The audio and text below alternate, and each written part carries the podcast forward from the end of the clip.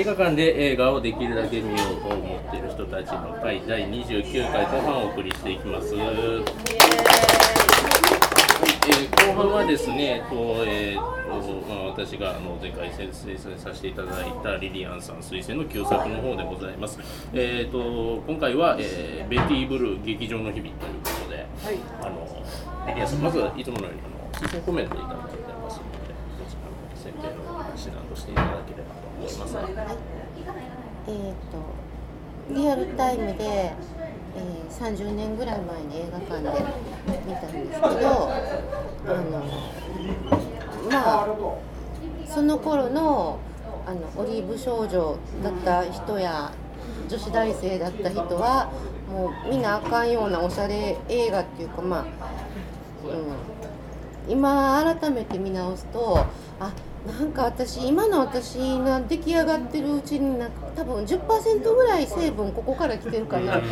思うことがあってあの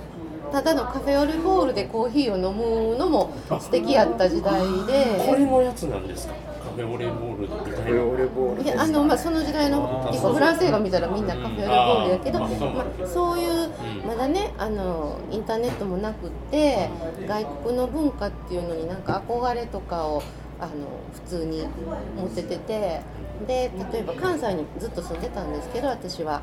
あのその頃ってやっぱり東京に行かないとないものとかレコード屋さん CD 屋さんでもあの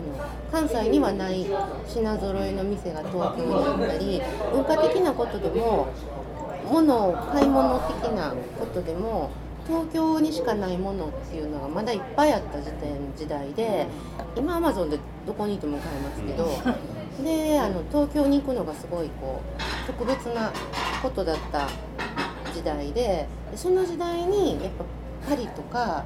ニューヨークとかそういう外国はさらに憧れでそういうこう文化の何て言うのかな過去のじゃなくて今どんどん進んでいく文化の序列的にあの海外で東京でそのずっとした関西みたいな感じがあった時に見た映画なのでそうそういう憧れもありました。今はすっかりすれてしまったなと。そういう憧れをどこかの都市やあの国に持つことってもうないのでそういうことも思い出しながら久しぶりあの何何回も見てるんですけど15年ぶりぐらいに久しぶりに今回また見ました。まあ、そうなんで、まあ、ちょっと冒頭お伝えしたような環境でもあったんですが、どれぐらいの方がご覧になっていたでしょうか、あの過去に一度見たよっていう人も認めましょうということは。あんまり見てる。偉い。あほとんど見てない山根さんと僕以外は あの僕もまあ予告編はちょっと見てきて今回本当にあの見れなかったのがちょっとなもう悔しいなっていうすごいなんか彩りとかすごい綺麗だなと思ったしましたけど、まあ、それぞれに思いを語っていただければなと思います。ちょっとその前になんですが、えっとインテグラルでござご覧になった方はどなたでしょう3時間版の3時間版。インテグラルしか今見れない。見れないよ。ねあそれ？ど両方ご覧になってるかえど昔のやつは何、うん、一番最初日本でやったのは2時間。2時間。しかもぼかしが入ってた。ああそうか。多分それ映画館で見たのは男を焦点に当ててるらしいですね3時間。の割と。男の物語になってるのがインテグだから一応その追加シーンと言われてるもんをなんか全然情報なかったんですけどな何も検索しても。でことりあえずそれらしいシーンが来たら飛ばし飛ばすっていうのであのオリジナルにできるだけ近い印象にしようと思って見ました。すげえ。すげえ。す凝ってる。今なんか出てるやつじゃなくてスター・ウォーズファンが自分のスタ編集するみたいな。そういう世界の気がしますでもでも印象としてはだからまあでも結構やっぱりその男の目男の目から見てるかなっていう感じだったと思うんですけど、でも私両方見たけど、あのあ私が自分が記憶にあったのが2時間版の方かなと思って今回だから3時間の分見たんですけど別に一緒一緒っていうかそんなに変わってないような気が原作も読んだんですけどあの昔々。原作は確かその主人公男の人の一人称みたいな感じでその結局最後のシーンで物書き書いてるじゃないですかまた。あの書いてる物語があの本みたいな。そんな雰囲気で。でしょうね。そんな感じですよね。でもね映画の方がずっといいです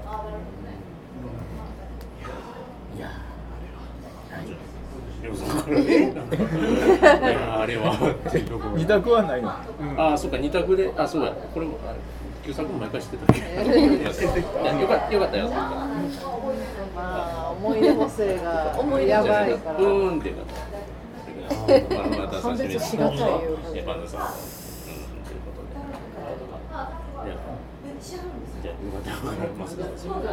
映像がすごい好きなのと映画のまあもう雰囲気がまず好きな映画だったっていうのがでかいですね。あとは主人公女の人まあエキセントリックな感じ。まあね。まあそう今の言葉で言ったらそうなってしまうんですけども。あれがほんま個人的にまあ見てて若干なんかちょっとねこう自分の いろいろ昔のことを思い出しながら、あこんな子いたなっていう。あ。いろんな目に遭ってきたんですうねん。あのある日突然丸坊主にしてきたりとか。えそれは あれですか？あのと当事者として当事者っていうか。めっちゃびっくりしましたよ。びっくりするな。ほんまに予告なしやったんですベティって呼んであげて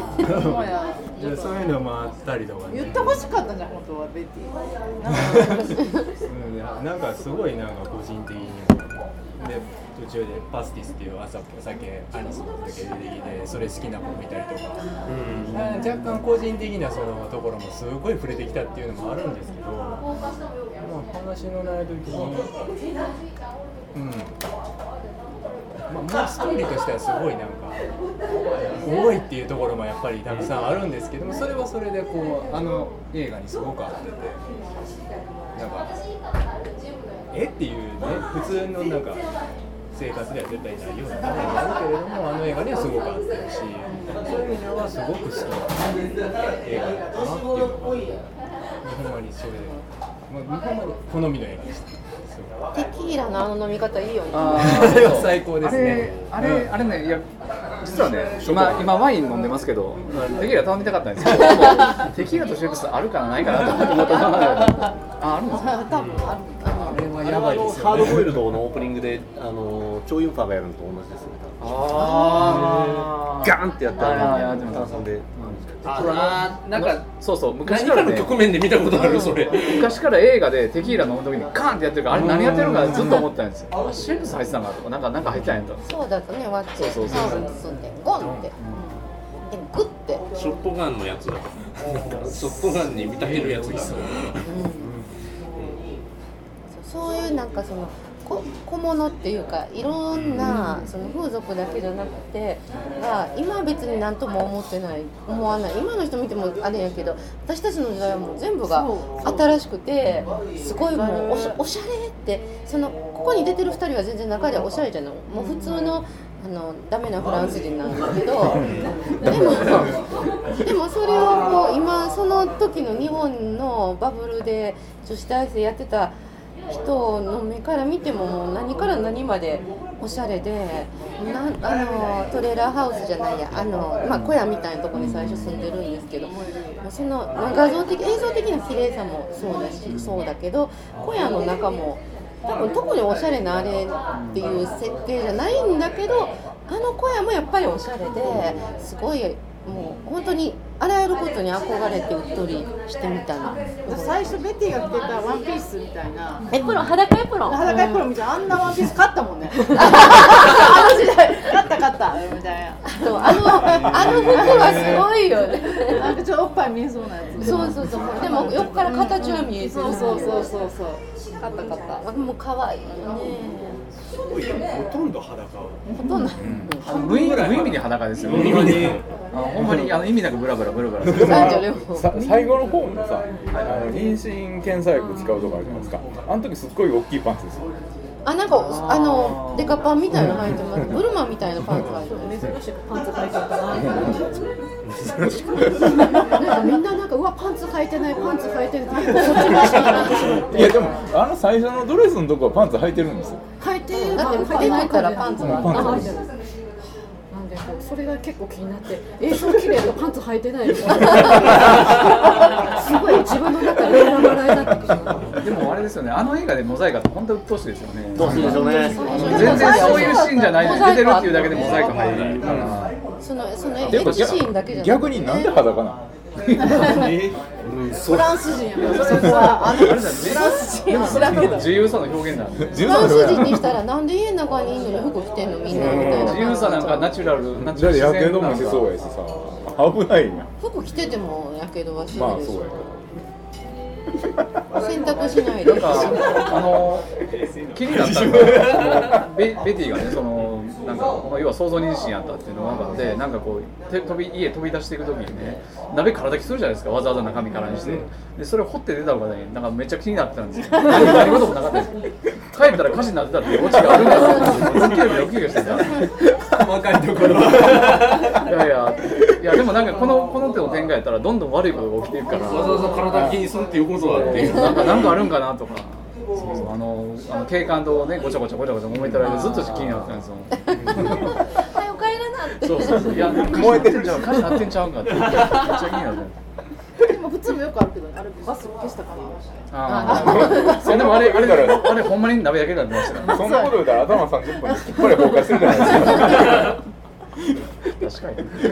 いや僕ね見た予告編で多分この25周年リマスター版のやつやと思うんですけどなんか車のとこでなんかケーキ片手になんかなんかこれちゃんと見たいとか思いながらもうねどんだけあのシーンにうっとりしたか こんなんされたらっこてれなん思ったよかすごいね楽しそうみたいな。見な。がら超ロマンチックいやだから僕基本的にあのバブルを呪ってる人間なんで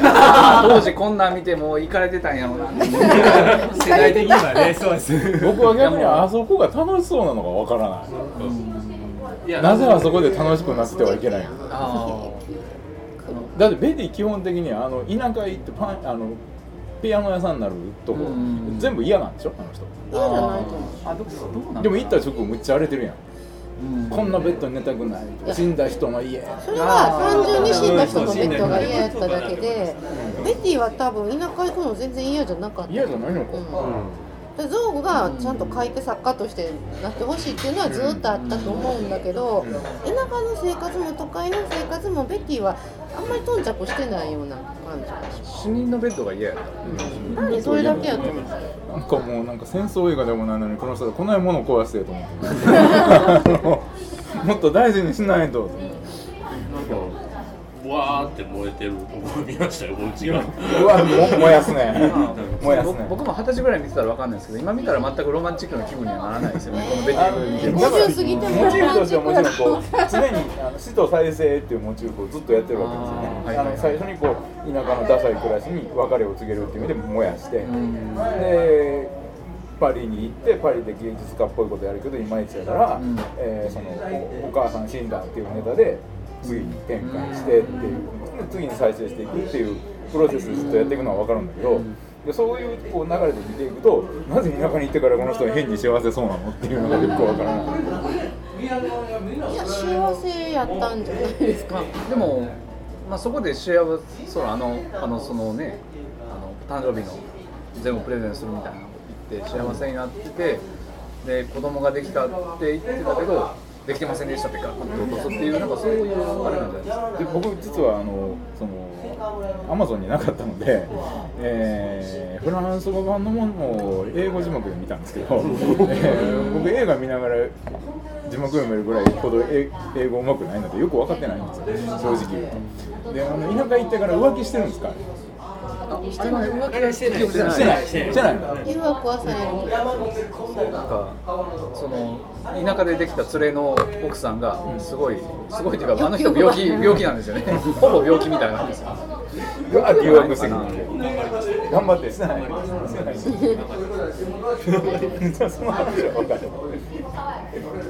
てかあの話的に言うとさそのなんていうの、えー、と最初こう明らかにこうダサい生活を彼がしてるわけじゃないですか。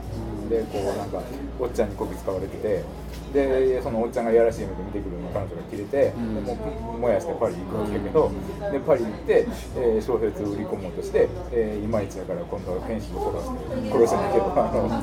えーしてでこここのとこもええわって言って田舎に行くみたいな話でこう流れてると思うんだけどだから一回一回彼女がこう転機になって彼がこう変わっていくわけと。わけなんだけど、えーそういうふうに見ていくと田舎に行ってこうあのピアノを打って幸せそうにしてるところをニコニコ応援してる理由がよくわからない。あのもっと作家にならしたいんちゃうんかっていうのがあるしでさそのなんていうの、えー、と作品全体の記号的な配置っていうようなことを考えると明らかにその彼女が妊娠してなかったっていうことと出版社から原稿を使いたいんですっていう話が来るのがトレードオフになってるわけですね。あのストーリー的には変だけど妊娠してなかったから原稿が採用されるわけです、話的に。はでそうするとその前のセクションでとても幸せそうっていうのをどう解釈していいか僕は分からない。そこまではちゃんと解釈できる。エティはそんなことは何も考えそうなてないなんかいや別にそのその彼が彼が途中でもあるけどやっぱ尊敬できない人は愛せないみたいなこと言うのもあってでまあ本を読んであもうこの人は大作家だわと思い込んで、そっちに突進するねんけどそれはそれでその彼がそれで作家として自分の尊敬する大作家のとなってくれることはもちろんそれはそれで望んでるんだけど、ベッティはだからそれ望んでるのと、まあ、また別にもうその場その場しか割と生きてないような人やと思うので田舎ピアノ行ったのもあのパリでの生活が嫌になってとかそんなんは別になくってパリでの生活もただのまあ居候っていうか。なのでずっとするわけにはいかない。でもずっとするわけにいかないとかそんなこともベティは何も多分考えてなくて今いていいよって言われたからいてるだけで。でなんか田舎行ったらあの素敵なところであのまあ居候じゃなくて家一軒もらえてもらえててか住めてここ住んでいいよって言われたらあら素敵じゃないっていう。もうそれだけでベティは本当にその時その時のことしか考えてない人だと思うんですけど。いやまあその基本的に周りの人ってすごいいい人いい人ですよね、あの映画って。まあ、いい周りがいい人じゃなかったらもうああとはあああとはアメリカにいるシネマになるしかないおまわりさんですらいいやで、ほんまに、次曲はほんまにエディもいい人よね。スピード違反。の。あれ？ちょちょっとなんかね見ててその妙にいい人がいるとかなんか、まあ、うまくいってないけどうまくいってるようなってなんかこのなんとも言えんぼんやりした感覚何年かなと思ってたんですけどあれですよね。あのグランブル見た時にそんなこと思ったんですよね。あのあれグランブルの方がもっとひどいですけど。なんかそういう能天気さを感じますね。なんかよく考えたら別にそんなに能天気になれる局面じゃない。ですとりあえず今今なんか楽しかったらいいなみたいな。あそうあだからねインテグラルでは強盗のシーンあるけどどうやら元はなかったらしい。んでそこは飛ばしたまあだから記憶がない。なん。か余計やしなだから最後、ビデオで見たけど、最後、映画に行くところで女装がパッと出てくるあれがいいん。だけど。我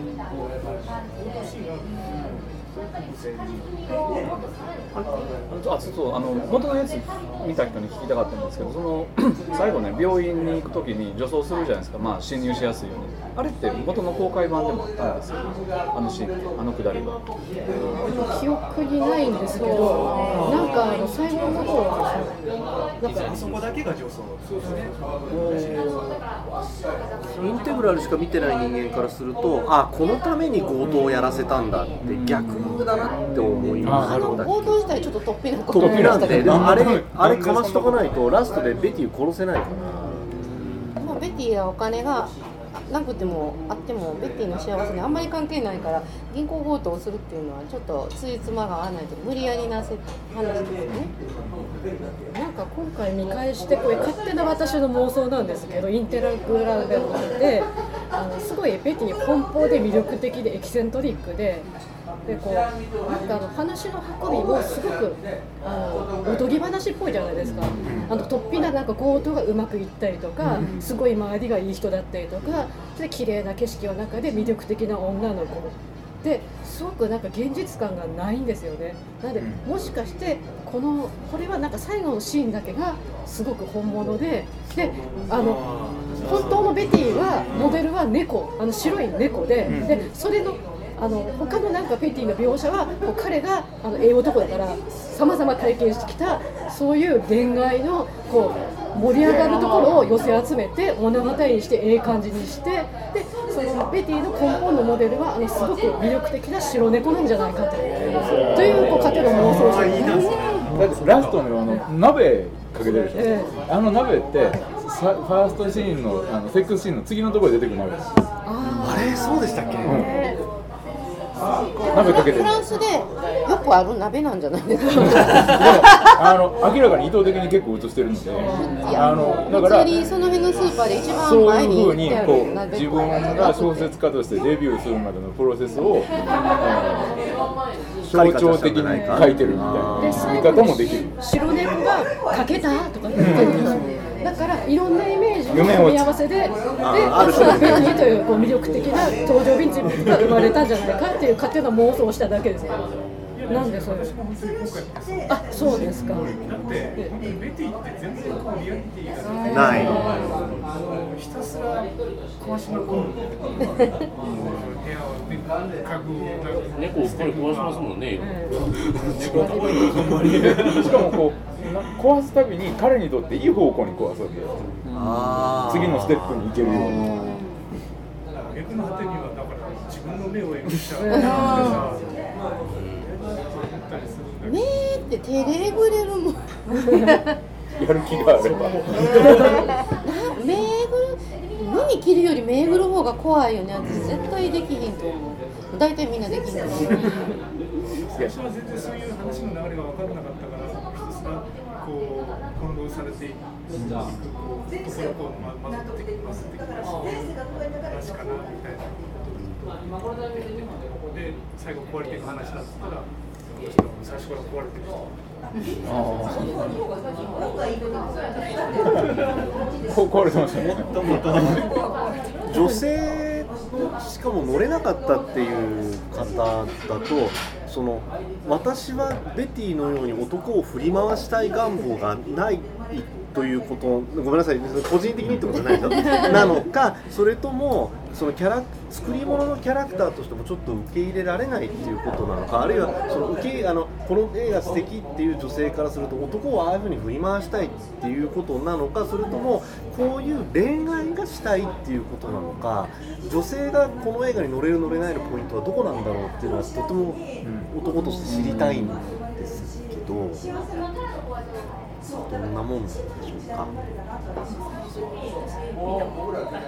その。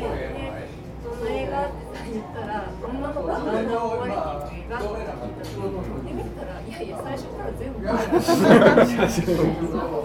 追加上は最最初から壊れてたみたいなそういうこれ取れないからっていうの。とあと一個だけなんかちょっとあ入れないなって思ったの。があなたはそういうになるべきだって言うじゃないああいうのがそれが男だろう女だろうちょっと私そういうそういう人ちょっと苦手やねん。ごめんごめんみたいなお前が頑張れやねそういう人をなん。かこう押すよりもお前がなんとか頑張れやちょっと嫌だったのが最初はダメだななんか最後まで見て初から全部壊れてるよそう。男が壊れてるでも最初から壊れてる女の人やっていうことを男の人は気がつかない問題があるから なんていうか。まあまあ割と割と分かっ 怖いあの壊れてる女ブーム壊れてる女 ブームもあるからミューズ的な何かそうそうそうそうそう。あのこうね芸術衝動みたいなのを象徴化したそういうメンヘラな人に振り回されたい願望もあるじゃない？っていうかさいやぼあの男性でもこれに乗れるかどうかっていろいろあると思うんですけど、僕は全く乗れなくて、えーなんで乗れないかというとそのベティがですね若くて可愛い以外に何があるの？この人って。いやあの純あとほらあの純純純粋な感性とかなんか言ってましたよ私感覚とか魂が。とかいやそれってさこのこんなこと言うとあれやけど、男にとってすっげえ都合のいいまあそうです。作り方でしょ？若くて可愛くて何も考えなくて純粋でっていう。すごい類型的なキャラクターでさでその彼女がどういう生い立ちなのかとかどういう考え方を持ってる人なのかとかどういうスキルがある人なのかとか何の描写もないやんだから余計に女性でこの映画に共感する方しない方っていうのはどこがポイントになってるかが知りたい男はそれは当然振り回されたい男と振り回されるの嫌っていうのにすごい自分がそうだから分かれるんだろうなって単純に人として尊敬できない。そうだから尊敬すぎちゃう。女性の方は全く想像がつかないんです。ぜひ。尊敬できないものを愛せないからベティのセリフや。そうベティのセリフなんですよそれは。で私もあのああいう風にあの恋人に依存したり、まあ、そうお互い依存し合ってるけどあの依存したり恋人に自分の夢を託すみたいな感じとか嫌いやしあのあ嫌いでいらっしゃるのね。嫌いだし振り回すのも振り回されるのもそ嫌いだしあんなべったり一緒にいたくないしなんですけどなんかもうこの映画はそんなんどうでもどうでもいい。あそこがポイントじゃないんだ。さらに。ベティがどんなんでも別にどうどうでもいいっていうか僕ら現実感があってもどうでもいい。一種の偶話的な感じで見てるんですよねファンタジー僕は21世紀人として見てるから。それダメなんですよ。20世紀に見てたら違った21世紀と人でとして見たら全く乗れないと思いますよ。20世紀に見たら違ったと思うこれはやっぱ80年代のオリーブ少女として見ないと。まずオリーブから読んでもらわなきゃ。そう。本ちゃんさんなんかどうなの乗れる乗れる女性側っていうとポイント。まあ私ね今回見直せなくて私すごいそのその当時も映画館でも見たし何度も見てるのにそんなに語れないんですけどやっぱりもうこのベティ・ブルーはもうなんていうのベティ・ブルーっていう時点で本当にあの一種のアイコン？そうそうそう。もういいねんって他のことはそういうことなんかルマタンさんのオネアミスの翼ぐらいの ベティ・ブルーに関してはなんかそのそあの時代にあ見てあなんかいやその頃はそんなに恋愛とかもしてなかったから真剣に。こういうことがあるのかってないけど。まあそういうことを思ったりしてそういうあの風俗としての面白さっていうかあの時代の。っていうのがすごくまだ見れてないんですけどアイコン感だけは分かるんですよ。そうそう至るところでこのあポスターもね。青と黄色の配色見てますから。青と黄色をすごくうまく使う、もう何しろあらゆるシーンがおしゃれ。この配色ってこれかマッドマックス怒りのデスロードぐらいあのそこまで出てきてないですよいやあのイケアもこんな感じですよ。ああ、意見がまあまあまあ、このここの辺あの黄色と青のこのグラデーションのあたりがすごいマッドマックスを思い出すんですけど僕は。だから今回先月のオネアミス VS ベティ・ブルーみたいなそのだあの時代のなんかその男子が熱狂したものと女子が熱狂したものみたいなすごいこれは私多分アメリ確かにこのこの流れいいですねアメリの位置なんかなって思いながまあまあそれはら大学の頃すごかったんでほんまにあのちょっと思ったのがねこの一頃まあ ADG とかの秋吉久美子とかでもそうですけどなんかこうちょっとほらぶそのちょっとこうあのエキセントリックな女性がんエキセントリックな不とかあとはなんかあのアデルあーイザベル・アジャリンみたいななんかそういうちょっと女の人が暴走するとか、まあ、もしかしたらあの昔の大英の若尾綾子とかもそうかもしれないんですけど昔結構そういうそのなんかね女女性が自分の意思を持って動くっていう時にこういうエキセントリックな形で出てくるっていう映画がすごい多かったと思うんですよ、20世紀、もう最近は逆にもうそういうのってほとんどあんまり形形のある絵師になってる。なんかそうなんかもうちょっとあのこういう形じゃなくて本当に自分で能力でなんかこうやっていくみたいな映画になってきてるんかなと思うんですよ。でなんか最近このタイプの女の人が出てきたっていうのは僕、まあ、見てないですけどあの、えー、とアデルブルーはあれなんでしたっけ？コーダ忘れましたけど熱い色ああそこでできたアデルっていうのはなんか割とこういうタイプに近いようななんか、そのなんかファムファムバタルですよね。うんフランスのフランス人の好きなタイプなそれは見ててすごく思ってそのあのああいう時代、えー、と80年代あるいは70年代の時代だとこう女性が行動していくっていう時に怒りをぶつけるっていう形、えーがまず多分出てくるんだろうなっていうのがあって、えーとにかくぶっ壊すんだというこう まあまあすごい感じるかなと。あとあの今日サントラをこれもだから何十年か前に買ったやつなんですけど、音楽もすごくそうなんね。もうもう見た後サントラ買っても何回も聴いてキュンキュンしたのが私の20代でしたっていうあれなんですけど音楽もすごくすごくいいです。あの音楽すごくいいのとあと途中までほとんどサウンドトラックとしてかかるんじゃなくて劇中で誰かが吹いてるとか演奏してるとかその部屋の中でかけてるっていう形でほとんどの曲っていうのがかかってるんですよ。なんかパリ行ってからなんかそのサウンドトラック的にピアノ流れるようになったと思うんですけど。結構だからこの音楽作って自信があってうん。しっかり聴かせたかったのかなと思う。でもそのそのシーンも例えばあの田舎であの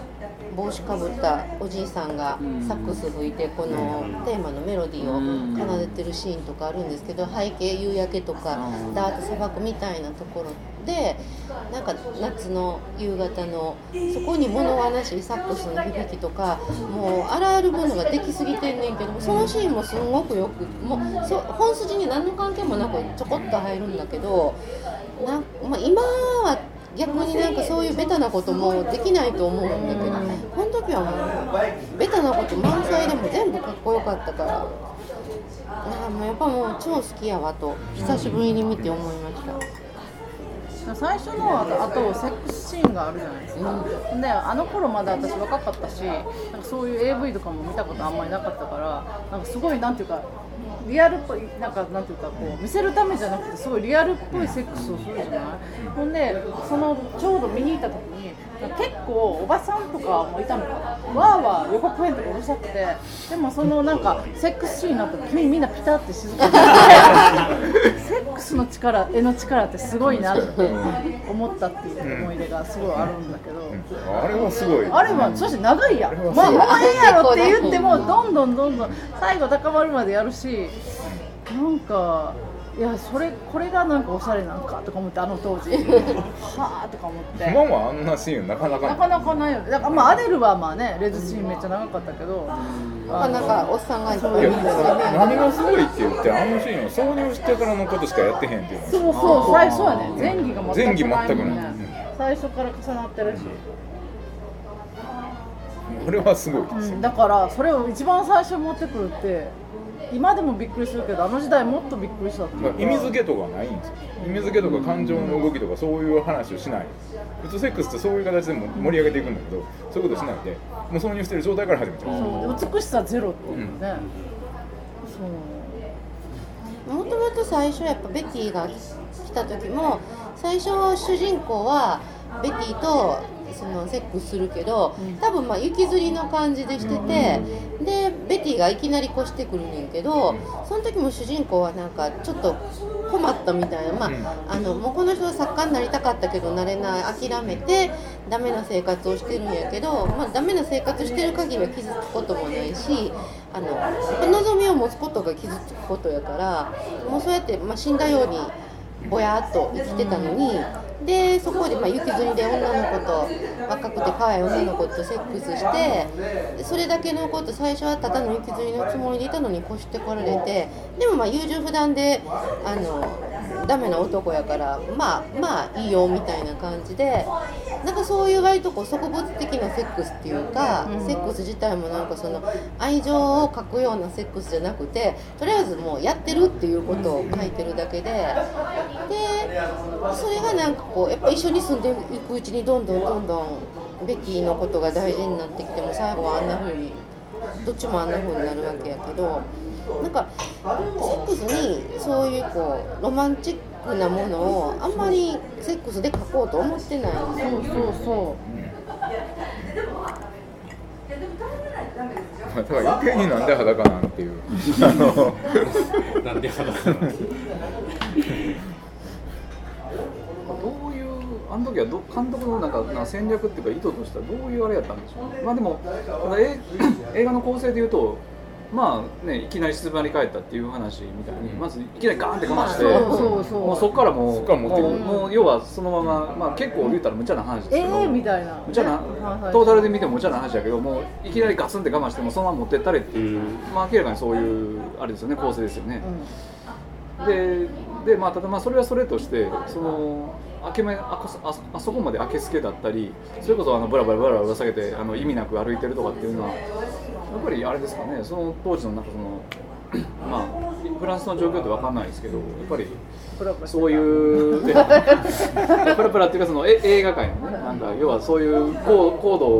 をなんか壊す的な。ね壁壊そうそれこそ壁壊そう思ってたんかっていうのがあったんですかねあの頃やったらもう30年前のことだからよくわからないですけど。でもなんかねイタリア映画とかでも別になんかこうセックスとか前とか後とか男の人が裸のままブラブラブラブラ歩き回ってコーヒー飲んだりとかするシーンはあったような気がするからヨーロッパ人は結構裸でブラブラしてんの？ブラだってもうままた履いてまた脱がなあかんし。めんどくさい。ですねそうなんかな。なんかそれがまああのアメリカ人バスタオルではどうか分からへんけど。隠す方が不自然みたいな。だから 日本の人にしたら不思議かも分からへんけどあ欧米人あアメリカやヨーロッパの人にしたら別にブラブラ歩いてるの普通な感じなんかなって思う気も。あとはあれですかねやっぱりあのあの若い2人の美しい肉体を見せたいみたいなところも、まあそれはそうです。ねそれもそうですそれはね観ベ客にはの一ね番いいとこやから。裸が一番綺麗もんね。ぼかしかかるかからないみたいな話だったと思うんですけど、相当かかってたんですかね、情報最初見た時は多分すごいかかってたような気がする黒いぼかしがめっちゃあるみたい。な男子のブラ男子のブラ女性器はともかく男性器はくっきり映ってるので、あれは今でもデーリン取らないでしょ。なんかあのブルーレイ出た時になんかなくなってたのにまだなんかぼかしいかモザイクかわかんないけど消されてるやんけアデルも結構ぼかしてたんだよね。今の世の中やけ最近でどぼかしで揉めたとかあのドラゴンタトゥーの女があの結構話題やった気がするんですけど。あのすっげえデジタルなあのモザイクが入ってる、あなりのしうんデジタルもじゃん。それいるっていうあれぐらいやったら、フィンチャーがやったのモザイクもフィンチャーが作ってんの。どこ誰がつけたんかは分かんないですけど、モザイク監修パキッとして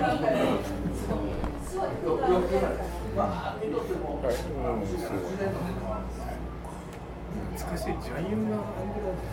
久々に見て、この頃本当にかっこよかったよね。かかっこいいし可愛いしなんか素敵。あのアサシンのアサシンのフランス版あのアサシンってニキータ？あそうそうニキータニキニキどっちがフランスでどっちがあれ？えっとニキニキータはフランスですよね。ニキータでもニキでータでよかったんですか？間違ニキータってないやったっけ？なんかあのほらあの犯罪者の女の子を殺人暗殺者に仕立て。それは確かニキータでいいですよね。あれのフランス版の方のその教官っていうかがジャン・ユングで。なんかこういうこうそのそのその女の子もだからまあまあ狂犬のような育育つな女の子をあの暗殺と一緒にまあ教養とかも仕込む育てるみたいな役でちょっとね似た感じのところはまあで最終的にはすごく優しい役なんですよ。出てますよ両方聞いた、うん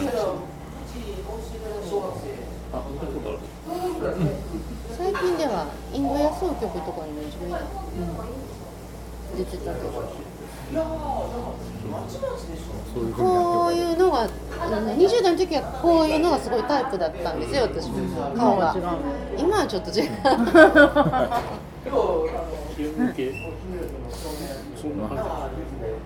んまり変わってないよね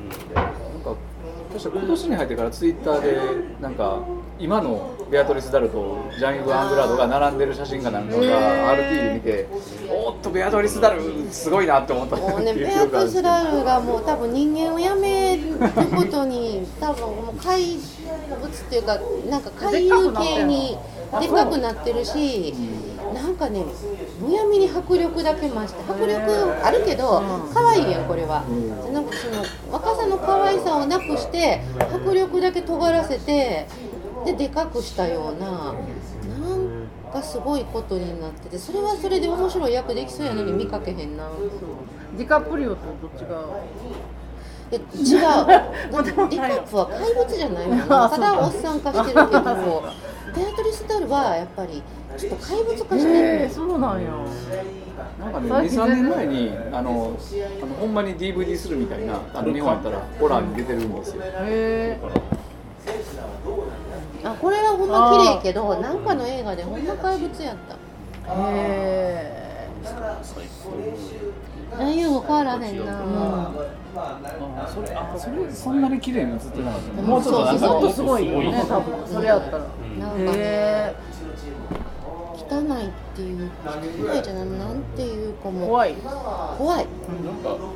でもそれはそれで面白いね。んよ最近あのメキシコの強い女の人誰だっけ？えっとミシェル・ロドリゲスじゃなくてあそれです。ミシェル・ロドリゲスよかったですちょっと見て。あのマチェイトかな出てるですです。あしかしなんで妊娠なの？私はね最初見た時はそのまあなんかま待ち望んでいたも水のが原希子みたいなあそうそう似てる似てる。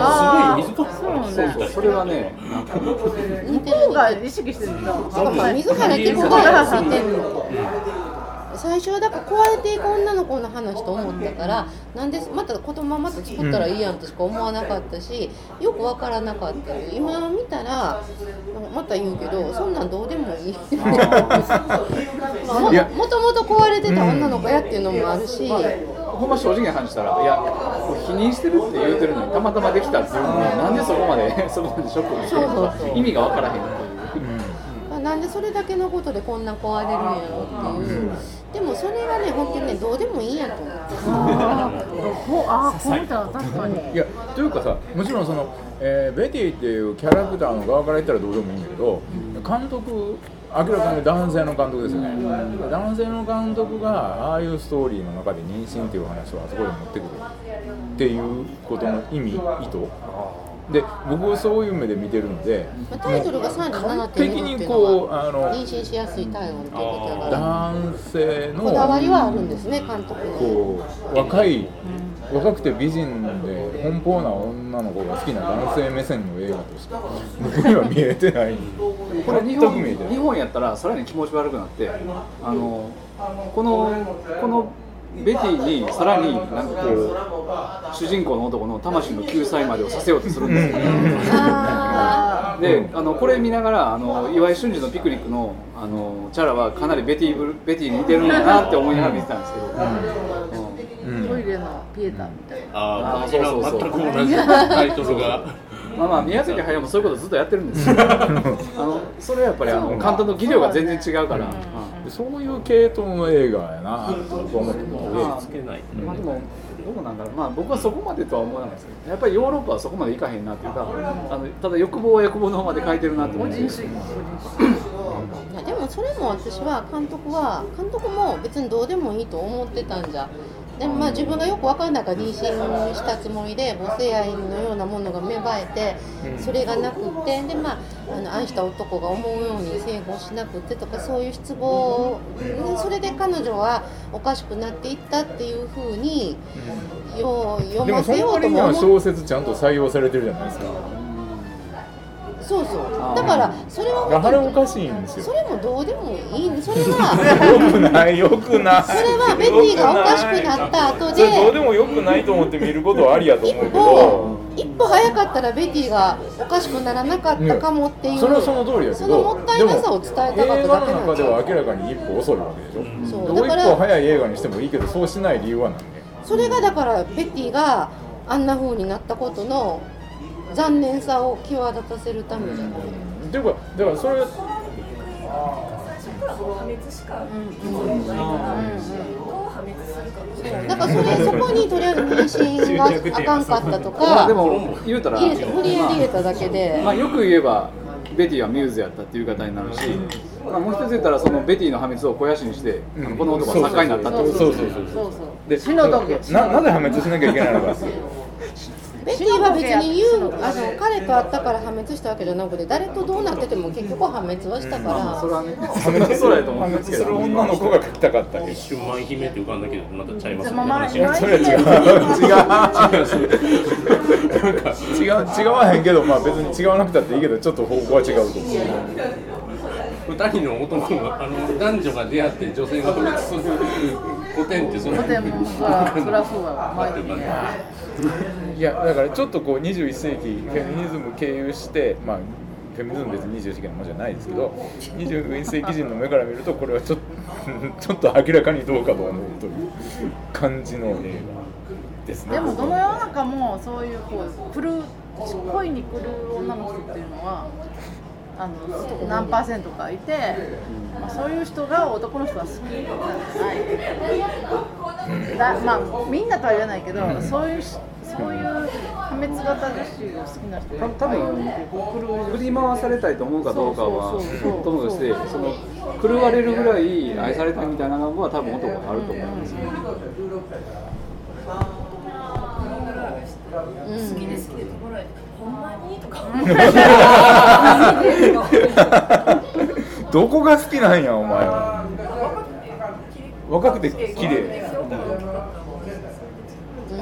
そうやと思う若くて可愛くて。だよそのねベティを殺す時に最後に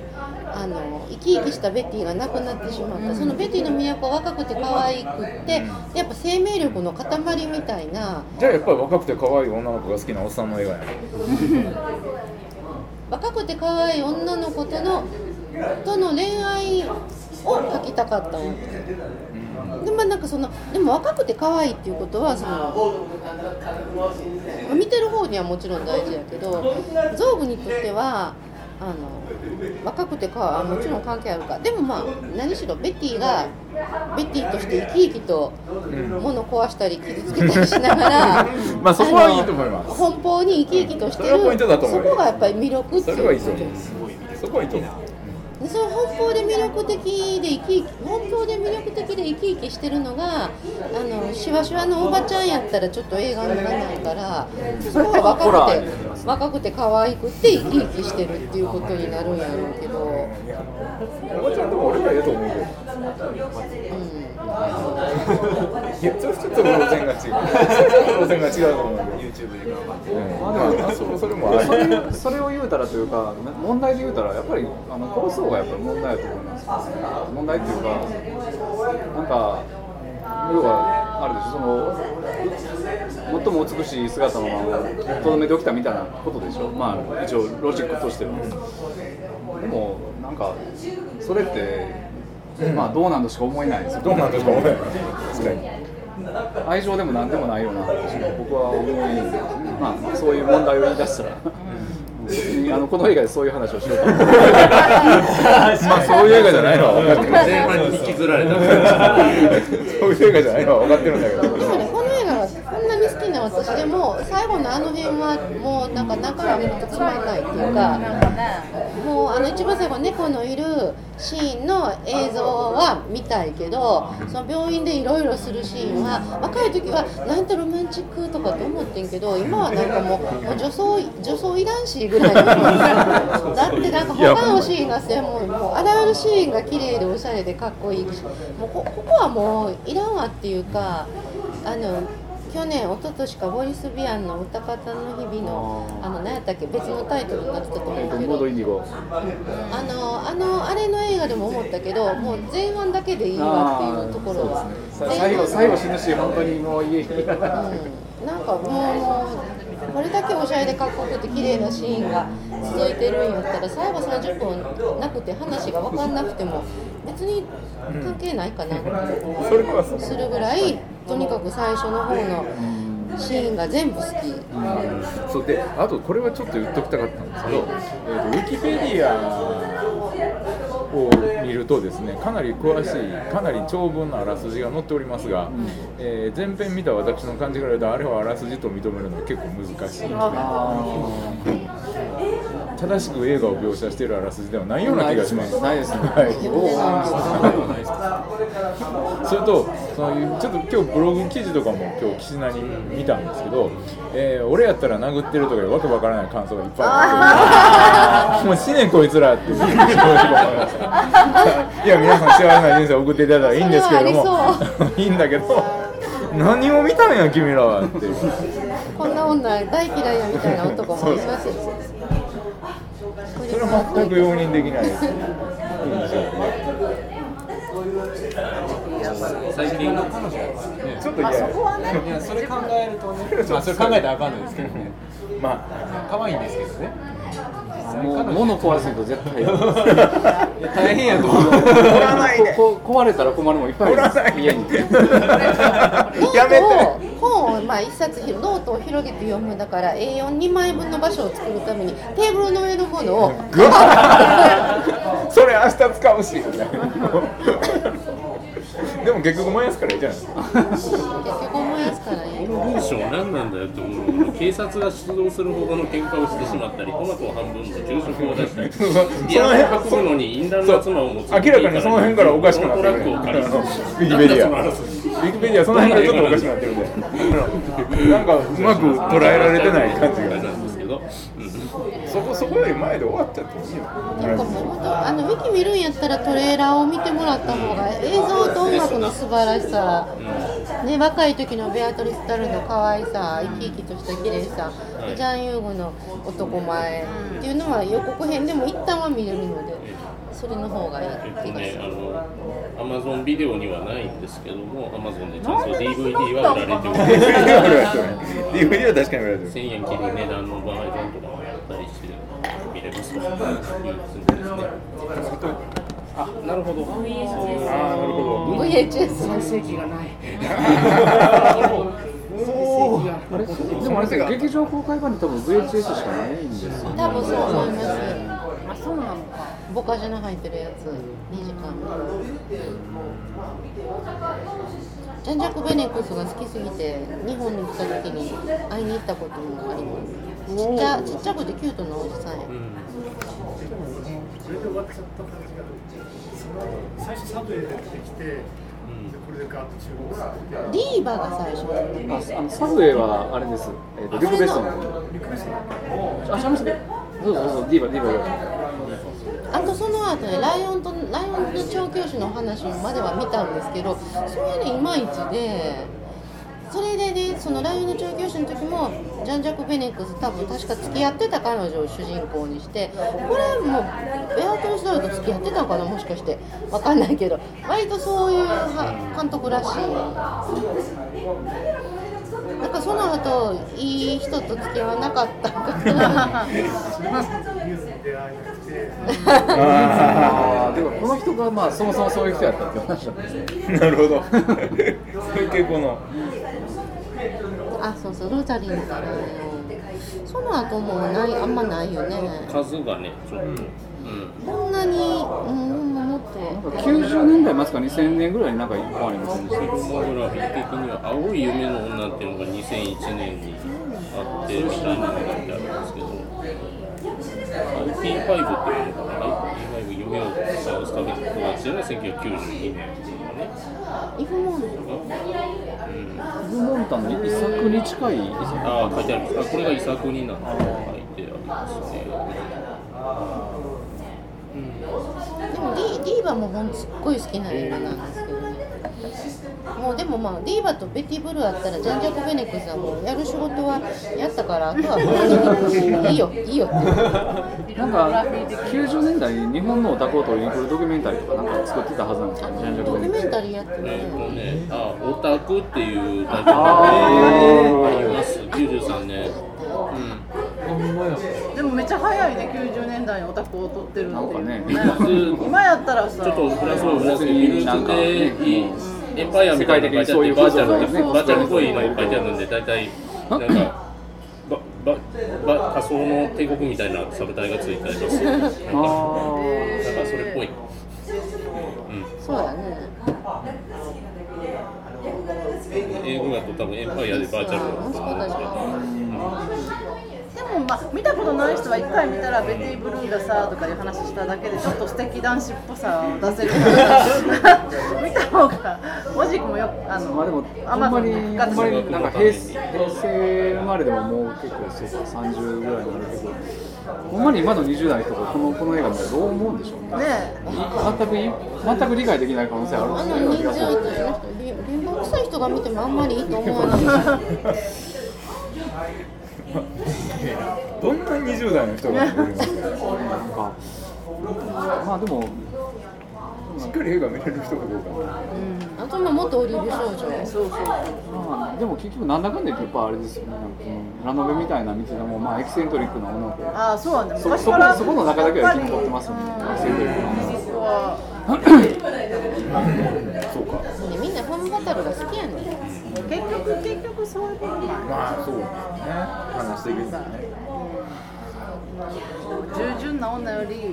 ちょっとじゃじゃ馬みたいな。ことじゃないどっちかをやいったら。や僕はその二択はあんまりそういう。ヒロイン好きなんですけど嫌いなオタクもいますねそうそうそう。だからオタクジャンルはその黒髪清楚系でこうなんていうか言うこと聞いてくれそうとかなんか、あの話を聞いてくれそうみたいなのと、あともう一つのその 明らかにおかしいっていうなんかこうなんかあります？どっち二系統ありますっぽい気がする。どっちもまあ若くて可愛くないとあれやと思うけど21世紀の映画の女性の描き方の主流はそのどっちでもないといういやそう主流というかあるべき姿っていうのはそのどっちでも今最近はほらなんかヒーローじゃないかっていうかもうね切り開く女の子ワンダーウーマンとか、まあだからメッセージもそうだしうん結局そういうほら二極っていうのは結局やっぱ男の願望やっていう、なんか身も蓋もない結論ヒロインってのもいうん見ないですいやーなんかドクター X とかそういう感じですか米倉涼子になってくるんですね。ああいやいや適当に言ってますよ。篠原涼子。とあと高越ガールとかになるんじゃないですか。知んないけど。天海祐希。天海祐希ね。天海祐希枠ですね。あなるほど。いろいろ語らってまいりましてアマゾンのカートに入れたいと思います物理メディアを入れて部長もぜひベティ・ブルーをご覧になってベティ・ブルーではさ歌ってもらいや生まれる前周り映画見ますからね生まれる前の映画ですよね部長がそうそうなります88年あ88年の映画じゃなかったっけベティ・ブルー7ぐらいあとサントラ貸してくださいあサントラ聞こう聞いて iPhone 自体っていうあのメロディー86年にフランス側で公開されてるんで僕が生まれる2年前そのちょうど4月なんで、うん、それだったら見ます、はい。えー、9作はベティールの秘密